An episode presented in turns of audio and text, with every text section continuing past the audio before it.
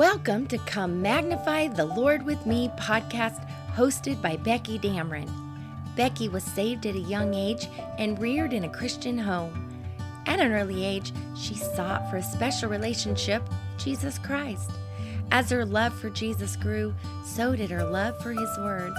Becky has enjoyed leading ladies' Bible studies, speaking at ladies' conferences, and sharing the gospel with anyone willing to listen. We hope you have your Bible and are ready to dive into studying God's amazing book. As we finished our last episode, we were talking about Matthew 5 6. In it, we were explaining more the aspect of God's part in this verse, in that idea, for they shall be filled. I read several verses about people who hunger and thirst and pant after God, and how that God answers them and God helps them, for they shall be filled. But I want to look at a couple other aspects of this verse. One is the word righteousness. What does that mean? You know, the world has a different definition of righteousness than what we do. They would call something right that we would say is completely wrong because God says it's wrong according to God's word. So I wanted to get a good definition. So I went to Webster's and looked up righteousness. And it said there, purity of heart and rectitude of life, conformity of heart and life to the divine law. Righteousness, as used in Scripture and theology, in which it is chiefly used, is nearly equivalent to holiness, comprehending holy principles and affections of heart, and conformity of life to the divine law. It includes all we call justice, honesty, virtue, with holy affections. In short, it is true religion. The active and passive obedience of Christ, which the law of God is fulfilled, by which the law of God is fulfilled. So when we think about righteousness, that's that's huge. I mean, this is unattainable. When we look at it, it equivalent to holiness. Wow. Uh, holy principles our the affections of the heart. A lot of times, the affections of my heart aren't holy. They tend towards wrong thoughts, and you know, here the conformity of life to the divine law, not the laws of man, but God's laws. Wow! And then active and passive obedience to Christ. So we actively follow Christ and passively in all of our passive uh, thoughts and, and motives and actions, we follow Christ. This is a very steep, high bar. And when, when we look at this, we, we say, Blessed are they which hunger and thirst after righteousness. So, what does this tell me? This person, now we, we talked about righteousness. First, we talked about God who says he's going to fill it. Then we talked about righteousness. But this person here, they know they don't have all these qualities in their life. They hunger and they thirst after righteousness. They're not one who is proud. We looked before at the publican and the, the Pharisee who was praying the praying Pharisee was not hungering and thirsting after righteousness. He felt like he had it already. When I look at that definition of righteousness, oh, I want it. I want it. I strive for it, but I know it's not within me on my own. So now we come to the aspect of the viewpoint of who it who are these people? Blessed are they. So first we looked at God fulfills, he he answers. What does he answer with? Righteousness. Who are the ones that get this? Who gain this righteousness? Those which hunger and thirst, those who know that they don't have it within themselves to gain God's favor. We hunger and thirst after it because we know we don't have it within ourselves. My friend, you have to see yourself as lacking and yet striving at the same time. It's not that we say, Oh, I know I can't be righteous, and so we just chuck it up and say, I'll just do whatever I want. No, we know we can't be righteous in ourselves. We hunger and thirst after and God gives us His righteousness. You know, if we don't have Christ righteousness, in us, we can't do the following verses. We're going to have several verses here that are impossible to do without Christ's righteousness. And so we have to begin with a hunger and thirst after righteousness. If somebody is being witnessed to and you're talking to them about the Lord and they have no desire for the things of God, they are not going to understand salvation it's not good to lead somebody in a prayer when they don't see their need. We have to see our need for a Savior. Then we can be filled. So many today are ones who take Jesus. I mean, they have Jesus. They, I got Jesus in my heart, and they have no idea who Jesus is. I was uh, listening to somebody explain it this way recently they were saying, What if you were very good friends with a certain, uh, uh, let's say, I'll make up Michael Jordan. Let's say you're very good friends with Michael Jordan. You know him very well. And then somebody comes to you and they talk to you about Michael Jordan. And they say, Do you know that he is this tall? Do you know that he has shot this many times? And they're acting like they know Michael Jordan, but you know they don't. They just know surface things about him. Now, that's a very, very silly illustration. But sometimes I talk to people about God and I'm trying to witness to them, and they talk, oh, yeah, I got God. Uh huh. And they start talking about God, and I know they don't know God. The only way we come to know God and gain His righteousness is seeing that we have a need for Him, that we can't do life without Him, that we will not gain salvation without Christ's righteousness. So this verse has so many viewpoints, and it's important to see all those viewpoints. So we started at the end and worked our way forward. Now we're going to start forward. So let's look at this. Those that hunger and thirst, do you hunger and thirst after righteousness? Do you hunger and thirst to do what's right? Do you want, want to please God?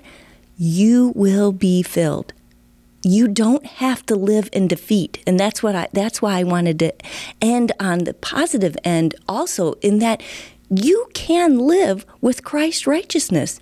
You don't have to live where you're wallowing in sin. When we have accepted Christ as our Savior, we have the power and strength now to live a righteous life because of Him. And God says, You're going to be filled. Filled with what? Righteousness. When it, it says here, blessed are they which hunger and thirst after righteousness, for they shall be filled, they're not going to be filled with Twinkies and hot dogs. No, they're filled with righteousness. And what do we say? Blessed meant joyously, joyously happy. We live a happy, fulfilled life. Do you live a defeated life? Do you hunger and thirst after righteousness? Well, Maybe that's why you live a defeated life because you aren't hungering and thirsting after righteousness. You're thirsting and hungering after the things of this world, and you'll never be satisfied if that's what you're searching for. So, I this verse is very important, and I think it's a uh, an important aspect as we come to this message and we go through it that we understand that we can be filled with Christ's righteousness, and because of that, then we can move on to verse seven. Those who know that their righteousness is only because of God can easily show mercy. Look at that verse, verse 7 Blessed are the merciful, for they shall obtain mercy. How can they show mercy? Because they know their righteousness is not of their own. Did the Pharisees show mercy? No. They were very proud, and they, not just proud, they were hateful people. If you're hateful towards others and you're not merciful, it's probably because you don't hunger and thirst after Christ's righteousness and you don't have his righteousness. I'm not saying that there's somebody who is uh, been saved and they're they're not showing mercy that they're not saved. I'm not saying that. What I'm saying is sometimes we forget about where our righteousness comes from when we remember that, we can show mercy. Jesus is going to give us a, a, parable about a man who didn't show mercy at all to somebody else because he didn't see how he was forgiven. And that's why verse 6 is before verse 7, because when we see that our righteousness is only from God, then we can show mercy. Joyously happy are the merciful, for they shall obtain mercy. I think it's interesting that God has clauses in the Bible. Now, these are not for salvation. Now, we don't get saved by works, but we do have to come with the right attitude. We don't come in pride for salvation. But then after that, God shows mercy to people who are merciful to others. Do you feel like your life is just not full of mercy? Now, you may not understand that God is showing you mercy. A lot of times we think, oh, our lives are so terrible. And if we realize the mercy that God was showing us all along, we would be thankful. But sometimes we're not getting that break that we'd like because we're not being merciful. God tells us over and over, you have to do this and then I'll do this. We, we don't just automatically grow in the Lord we have to take steps ourselves. We gain God's righteousness, we accept that free gift, then we still hunger and thirst for being a holy, righteous person, and God gives us the ability to do it. And then when we see somebody else who's struggling, we know, you know what, that was me. That is me. I can show mercy to them because I know where they are. I understand it. And then we gain mercy of God. Wow, it's like a, uh, uh, ball of snow. You remember making snowmen growing up? Uh, we would get a little ball of snow and we'd roll it, and it get bigger and bigger and bigger. That's how God's favor works on us. The more we show mercy to others, the more He shows mercy to us, and it just grows and grows. And we're going to see it's not just mercy, but forgiveness. We, as we forgive others, He forgives us, and and we are are able to bear life so much more in spite of ourselves. But that's where verse 7 doesn't happen though without verse 6 and then verse 8 said blessed are the pure in heart for they shall see god. These people enjoy uh, are are pure not just on the outside but they're pure on the inside as well. You see you can be pure on the outside as far as you can look good on the outside and have a rotten heart. Now, if you're pure on the inside, it will come out. It goes the opposite way. So some people they they walk around and they, you know, act like the world, they look like the world, they think like the world and they say, "Yeah, but you don't see my heart. You don't know it's pure." No, that's impossible. What Jesus is saying is blessed are the pure in heart, not just on the outside. Jesus is going to talk about the outside and how it's important, but that's secondary. I think of this as far as um, standards of living. There's certain things that we do and we should do in order to keep us from sin and from doing what's wrong. But sometimes we get the cart before the horse. If you, if you if you can understand what I mean there, sometimes we put the outside more important and up on a higher level than the inside. The inside is what God looks at, and yet He wants it to be seen on the outside because that's what man looks at. But the pure in heart are those that are not just looking good, but they have purity within their heart. I have several verses here to read about this, and I don't know if we'll get through all of them. But Psalm 119.1 says, Blessed are the undefiled in the way who walk in the law of the Lord. That's the idea of pure, undefiled. So the, my point is, if you're pure in heart, you're not going to be walking in the way of the world. You're not going to a rock concert where a woman has no clothes on and is singing vile, disgusting things. And I point that out because I have seen people who claim to be pure in heart there. Uh, I don't, I'm not there, but they post things like they're there, and and this is great. But yeah, yeah, I, I'm I'm pure in heart. No, you're not. No, because you're undefiled in the way, who walk in the law of the Lord.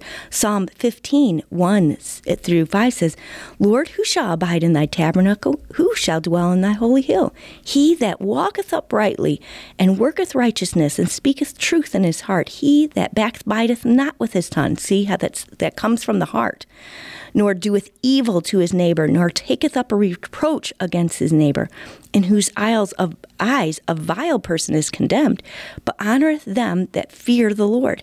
He that sweareth in his own to his own hurt and changeth not.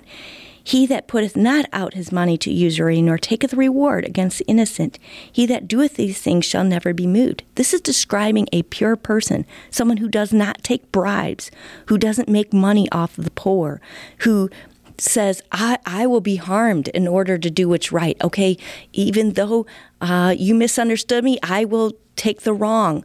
Um, they don't backbite, they don't talk behind somebody's back about them.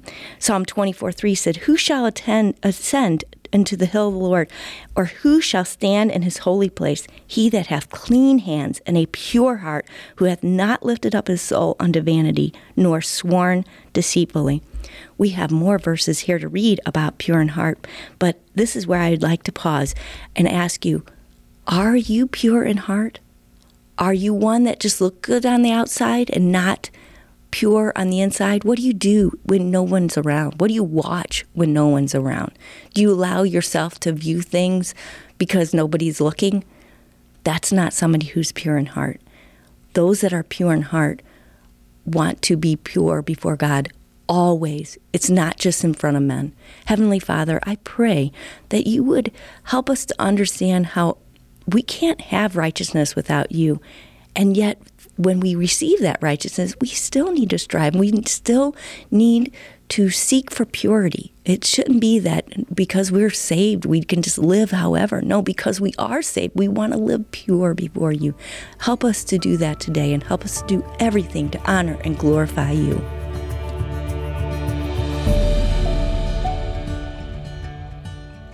You for listening to Come Magnify the Lord with Me podcast. Please join Becky Dameron each weekday for a study through the Bible from a woman's perspective. If you've enjoyed this podcast or have any questions, please reach out to Becky through Come Magnify the Lord with Me Facebook page. Until next time, God be with you and may He greatly bless you as you continue to grow through following His Word.